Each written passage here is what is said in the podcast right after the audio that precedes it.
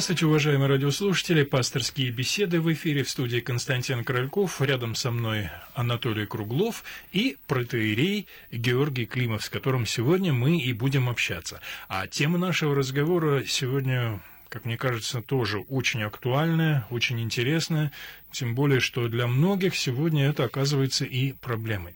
Мы будем говорить о средствах нашей коммуникации – и прежде всего об интернете, который вошел в нашу жизнь настолько плотно, и сегодня без него уже практически не существует ни одна э, профессия, ни одна деятельность э, наша человеческая, потому что даже дворники, они имеют дело с интернетом, не говоря уже о специалистах и э, тем более о детях.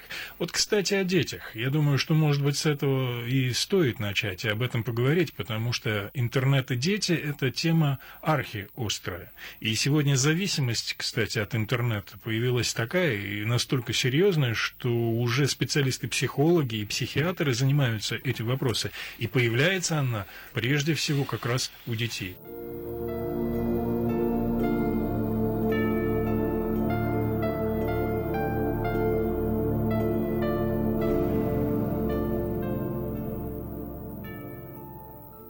Так давайте, может быть, начнем сегодня наш разговор об этом. Прошу, Анатолий. Здравствуйте. Сегодня интернет обвиняют ну, практически во всем.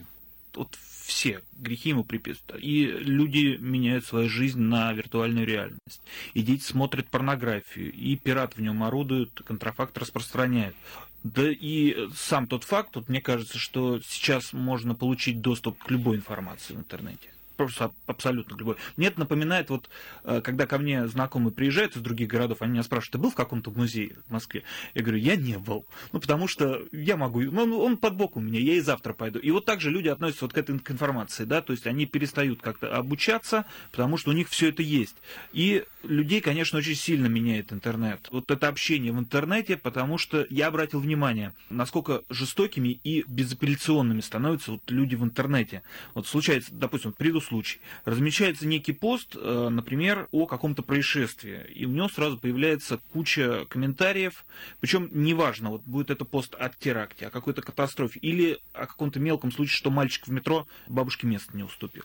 Сразу э, люди пишут, я бы таких убивал. Меня поражает, откуда появляется столько агрессии именно в интернете. То ли это этому вина анонимность, потому что никто же не узнает, что ты это сказал. Может быть, на улице или в лицо человека такого не скажешь. Вот. То ли хочется быть таким, как все. То есть кто-то сказал, кто-то второй сказал, и это как снежный ком набирает обороты. Почему люди, когда они в интернете, они становятся вот такими жестокими и безнравственными? Добрый вечер. Э, мне кажется, вы, Анатолий, правы. Конечно, анонимность, за которой следует отказ от взятия на себя какой бы то ни было ответственности, дает возможности в человеку проявиться всему тому негативному, что в нем э, обычно скрывается, когда он смотрит, например, э, в глаза другому человеку, или же, допустим, когда он общается хотя бы по телефону, то есть, ну, все-таки очно и живьем. Вот эта анонимность, с одной стороны, с другой стороны, бесчувственность, жестокосердие, которое в человеке, ну, можно сказать, вырабатывается буквально за счет того, что он постоянно находится и варится вот в событиях подобным таким, в которых он вдруг проявляет свой голос, она вот делает людей именно для зла, для, для жестокости беззащитными. Оно входит в них, как вселяется сатана в человека, и заставляет заставляет их уже э, работать вот в этом э, русле. Вот это, мне кажется, да, это большая беда, которая делает э, с человеком анонимность. Мне кажется, что вот э, мы сразу начали почему-то с негативных вещей, понимаете, ведь интернет это как палка, ведь можно да, взять да. и бить по башке, извините, всех проходящих и отнимать кошельки, а можно эту палку сделать орудием, рычагом, который может перевернуть мир. Можно приделать грабли, да? Да, поэтому мы сразу начали с того, что мы априори считаем, вот сейчас, да, может быть, это я так задал этот вопрос, что априори считаем, что нет, интернет это вот то самое орудие, которым бьет по башке. Ну, вообще, мне кажется, да, мы забыли договориться в начале передачи о том, что мы под интернетом понимаем. Вот да. То есть, с одной стороны, или все то, что мы можем благодаря тому, что мы называем интернет, получить как информацию, или же интернет как сам инструментарий, которым мы пользуемся. И как сам инструмент, конечно, спрашивать интернет это хорошо или плохо, это все равно, что, наверное, спрашивать хорошо или плохо, ну, например, ядерная энергия, хорошо или плохо достижение там современной медицины, э, что еще хорошо или плохо огонь, который находится в руках, да, людей, или там нож, или спички в руках у детей. То есть вообще спички сами по себе уже, можно сказать, да, если попадают в руки к детям, это плохо, а если к поварихе, которая готовит кашу, это хорошо. Но в данном случае интернет – это, в общем-то, наверное, нейтральный инструментарий.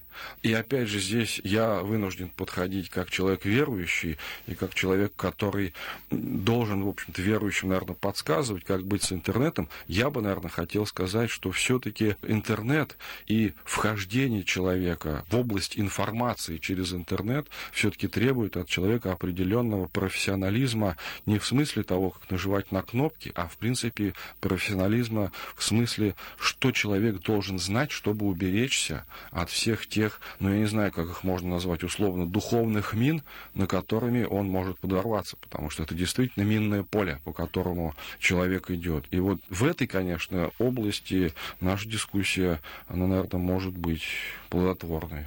Помимо информационной функции, интернет сейчас из-за своей доступности, из-за своей скорости, вот, которую в последнее время он развил, является очень мощным именно коммуникативным средством. То есть люди общаются через интернет. Они общаются на вот этих форумах, они делятся какими-то своими переживаниями. Да? Наверняка ну, почти у каждого уже э, есть какая-то своя страница в социальной сети, в которой он там выкладывает. Это может быть блог, там, я не знаю, может быть страница в социальной сети, это может быть какой-то там микроблог, я не знаю, фотоблог. Ну, то есть люди, они присутствуют в интернете уже, э, то есть как физически они присутствуют в нашем мире, да, точно так же они в цифровом виде присутствуют в интернете, то есть создают некий свой такой цифровой они облик. Они заявляют о себе на весь мир. Хорошо, если заявляют, но они постоянно ищут одобрения, то есть так называемых лайков. Порой э, вот этот вот поиск лайков, он просто вот до каких-то странных вещей их доводит. То есть подростки могут избить своего сверстника, снять это на видео, выложить в интернет для того, чтобы там собрать какие-то лайки на сайте. Вот женщины выкладывают свои интимные фотографии для того, чтобы тоже какие-то мужчины там их посмотрели. Тоже лайки. Да? Прохожие на, на улице, когда происходит что-то, вот какая-то катастрофа, да, может, какое-то чрезвычайное происшествие, вместо того, чтобы помогать людям, достают мобильный телефон, начинают снимать ролики для того, чтобы потом выложить в интернет интернете тоже получить эти лайки. Почему вот это происходит? Я не знаю. Вот это негативная сторона интернета, потому что люди начинают хотеть каких-то странных вещей. Ну, вот мне кажется, рассуждая, опять же, с точки зрения священного писания, божественного откровения, мы можем обратиться, ну, даже можно к учению о человеке, в конце концов, или более локально. Ну, вот, например, в одном из своих посланий апостол Иоанн Богослов говорит, «Дети, не любите мира, потому что все, что в мире, похоть плоти, похоть очей и гордость житейская». И вот та анонимность и безответственность в сети, которые попадает пользователь интернета, мне кажется, развивают в нем в первую очередь потребность вот именно в удовлетворении этих страстей. Похоть плоти, похоть очей и гордость житейская. Mm-hmm. То есть сама по себе слава который ищет человек, не может реализовать нигде и никак, он никому не нужен, потому что он серый невзрачный обыватель. Вдруг оказывается, что в интернете он может это сделать. И если у него немного начинает получаться, а путем чего? Путем, ну что ли, определенного создания имиджа о себе, который хоть во что бы то ни стало, но привлечет внимание других. То есть надевание личины. И дальше мы говорим в Евангелии, слова Христа читаем, «Берегитесь закваски фарисейской, которая есть лицемерие». Вот лицемерие – это как раз самая, пожалуй, страшная беда нашего времени, когда человек выдает себя не за то, что он есть на самом деле. Конечно, всем этим людям Бог судья. Но опять же, если рассуждать о них с точки зрения их спасения, то мы должны сказать, что вот это развитие, которое получает в интернете действование этих людей, напрочь их лишает возможности покаяния. Почему? Есть понятие смертных грехов. Смертные грехи, которые мы, как мы знаем, ну, в принципе, они у всех у нас на слуху. Это, допустим, не кради, не прелюбодействуй, не обижай родителей своих или чти отца и мать, допустим, не лжесвидетельствуй. Так вот, когда человек не имеет возможности реализовать их просто в жизни, Нам кажется, что он вполне нормальный, добропорядочный человек. Но Христос ведь как в Евангелии говорит, даже если глаз соблазняет тебя к тому, чтобы женщину вожделеть, то ты уже прелюбодействуешь с нею в сердце своем. Это много или мало? Если бы было мало, то Христос бы не сказал, что если тебя соблазняет глаз твой, вырви его. Не то, что ты соблудил уже, а тебя просто он соблазняет. Вырви его. Тебе лучше войти без глаза в Царство Небесное чем с обоими глазами оказаться в гиене огненной. В другом месте, говоря уже не о вот этих страстях подчревной области, а говоря о надмении, чтобы апостолы не презирали никого, он скажет практически то же самое. Если язык твой, глаз твой соблазняет тебя, то есть ты смотришь на человека как недостойного по уровню жизни такой, как ты, если соблазняет, то же самое. Отрывай, выбрасывай, лучше быть спасенным. Так вот в этом смысле мы можем сказать, что интернет дает человеку возможность очень неприметно для самого человека оказаться, вот вляпаться в область этих смертных грехов. Почему они смертные, теперь поставим вопрос. Не потому, что за них убить надо, хотя иногда хочется это сделать действительно, и иногда это делают люди. Но совершив этот грех, душа умирает для Бога и умирает для покаяния, умирает для вечной жизни. Она оказывается в таком состоянии, в котором не может и, что самое главное, не хочет покаяние приносить. Человек для Бога оказывается потерянным. И вывести его из этой ситуации бывает очень сложно. Практически невозможно. Почему часто бывает так, что человек, увлекшийся интернет-зависимостью, вот теми вещами, о которых вы сказали, Анатолий, в конце концов заканчивает суицидом. Он бросает вызов Творцу. И то, что он оказывается во власти демонических сил, это абсолютно точно. Поэтому, когда мы действительно говорим об интернете, о каких-то его частях, опять же, как вот Христос говорит, по плодам их узнаете их. И я тоже вот уже сказал, что действительно это какое-то минное поле. Поэтому, ну вот как, допустим, может быть, я очень э, убогий пример сейчас приведу, но в принципе, вот когда, допустим, моя жена собирается идти в большой магазин, ну, допустим, там супер или гипермаркет, это ее кто-то научил, она прямо пишет конкретно, что ей надо.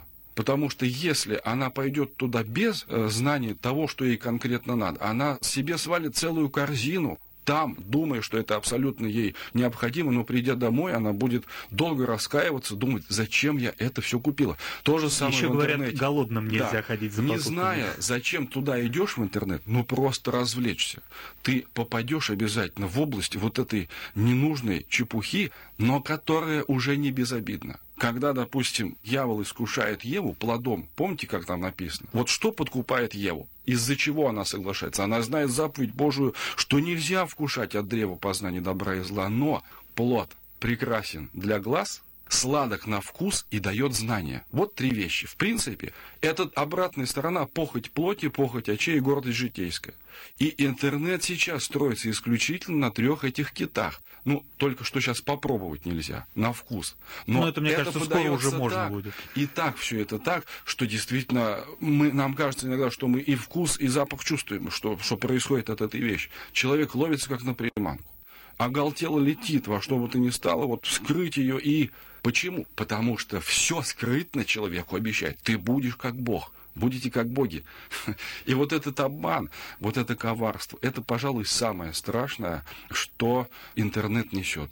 Отец Георгий, но все-таки я хотел еще спросить как раз вот о том, что происходит с этими людьми, которые начинают искать одобрение, то есть делать что-то для того, чтобы их другие люди поставили вот это им звездочку. Mm.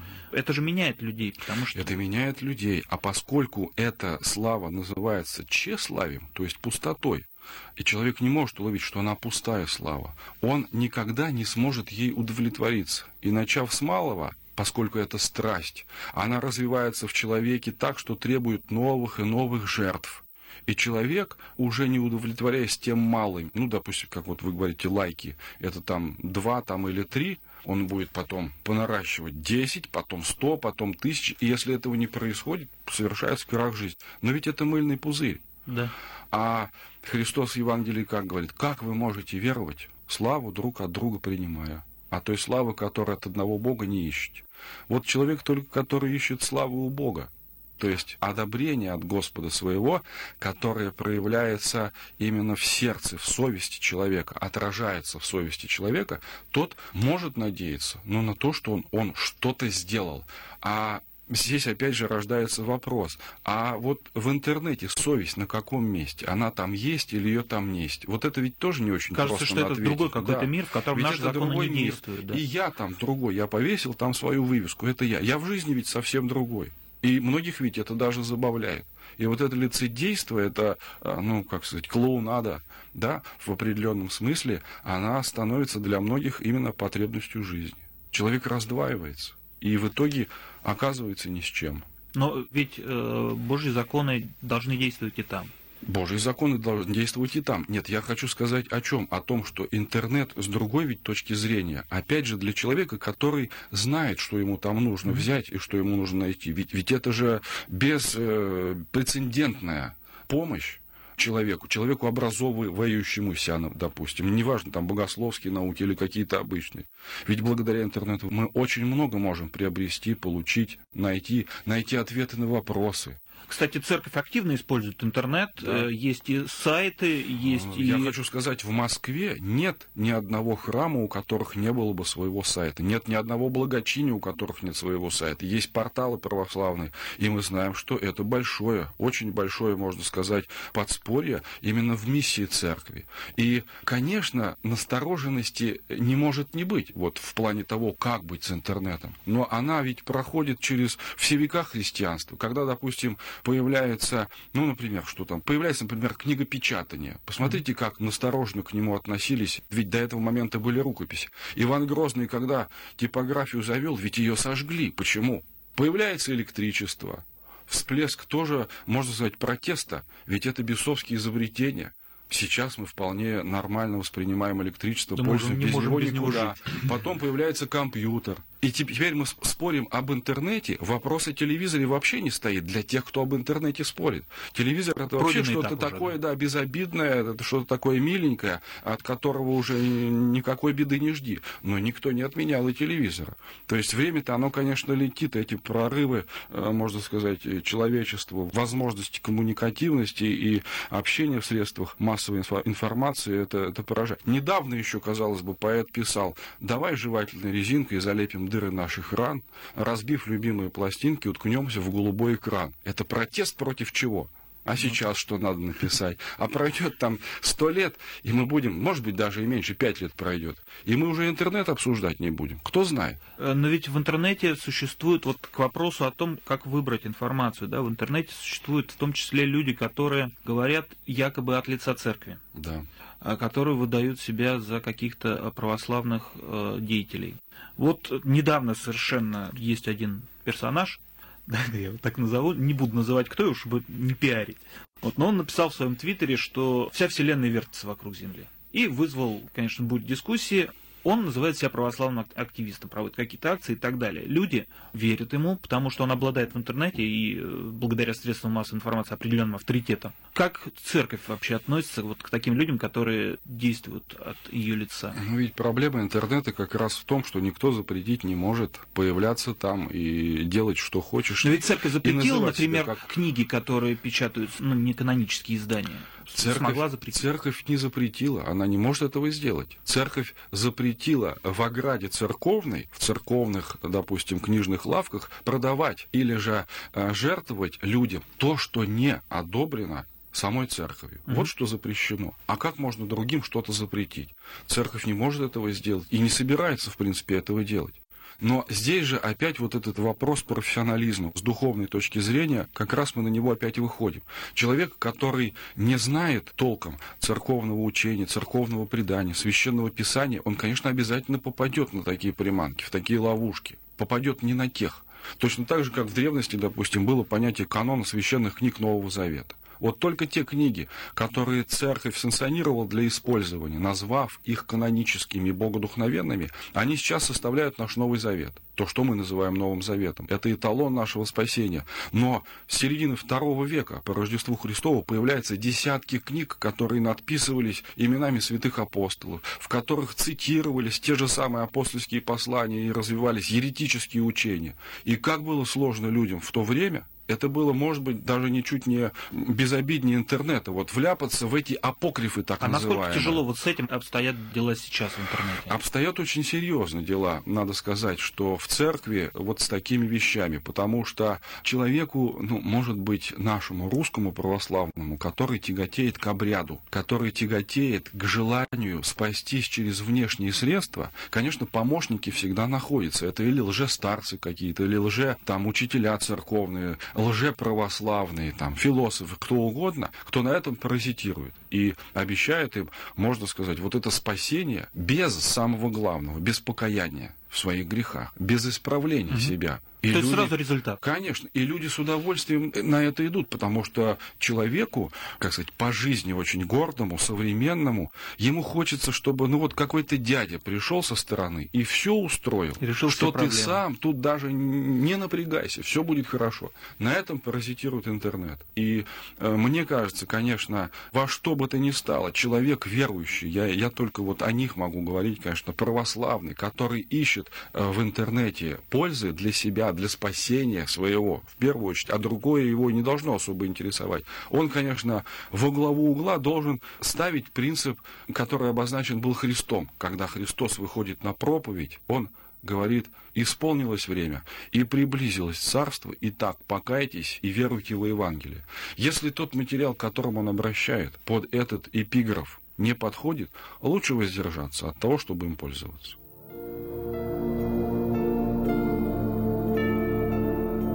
Пасторские беседы.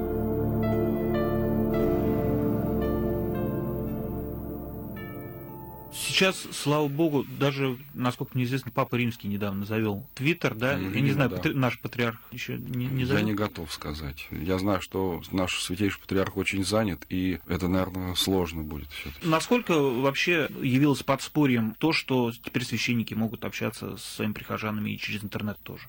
Да вы знаете, я хочу сказать, что как и в других областях, сферах нашей жизни, тут есть и плюсы, и минусы. И поэтому рукоплескать тому, что священники все получили возможность общения через блоги, через форумы, через различные страницы свои. Мне кажется, тут все ведь еще зависит от того, какой священник, какие цели он преследует. Но опять же здесь вспоминаются слова Христа «блюдите, как опасно ходите». Тут всегда человеку нужен критический подход к тому, что он находит в интернете. Но, но объективно, когда священник работает с прихожанином, может заменить общение в интернете э, живое общение? Я думаю, нет. Я думаю, это очень э, большая проблема, на которую многие ловятся. Но ведь, когда мы говорим о необходимости прихода человека в церковь, в храм, мы его призываем туда не для того, чтобы нам, как священникам, с ними побеседовать. Мы призываем их для того, чтобы они, придя в храм, получили возможность участия в церковных таинствах. То есть то, через что человеку подается как реальность, божественная благодать, божественная энергия, для того, чтобы жить и спасаться. Мне кажется, человек в интернете не может получить участие в церковных таинствах, и об этом свидетельствует, ну вот мой, может быть, небольшой устный опрос э, священников, настоятелей, у которых есть свои сайты. Э, заводится сайт, там есть странички, там ВКонтакте, Фейсбук, там сотни, сотни могут быть э, пользователи, которым нравится вот это или вот это. И спрашиваешь, а вы в храме-то их хоть видите? Нет, мы их не видим и не увидим. Зачем тогда это надо? Вот это вопрос. То ли развлечься, то ли потешиться, то ли просто, в конце концов, чтобы не впасть в уныние, найти, ну, какую-то отдушину, которая к тебя ни к чему не обязывает. Ведь это опасно. А мне кажется, тут можно провести аналогию, и в том числе по опасности, да, э, с людьми, которые лечатся по интернету, которые спрашивают по интернету совета да, у врачей. пожалуй, можно. Пожалуй, да? можно. И не идут в клинику, можно. занимаются потом можно. самолечением. Да. да. А что из да. этого получится? Тут уж... По-моему, одного из предреволюционных э, церковных отцов отцов наших русских православных. Не по этому поводу есть хороший пример. Пример а, такой. Человек сидит в яме. В яму спускают веревку. Человек видит эту веревку. И вот дальше святой отец, это, по-моему, святитель Феофан Затворник пишет, сколько бы человек на эту веревку не смотрел, если он за нее не возьмется и не зарет как следует, вытащите меня отсюда, он не выйдет, не попадет на поверхность. То же самое может происходить с интернетом. Ты сидишь, ты видишь эту веревку. Дальше ты что? Ну да, да, да. То есть нужно, Ну да. конечно, да, искать то, что тебе нужно.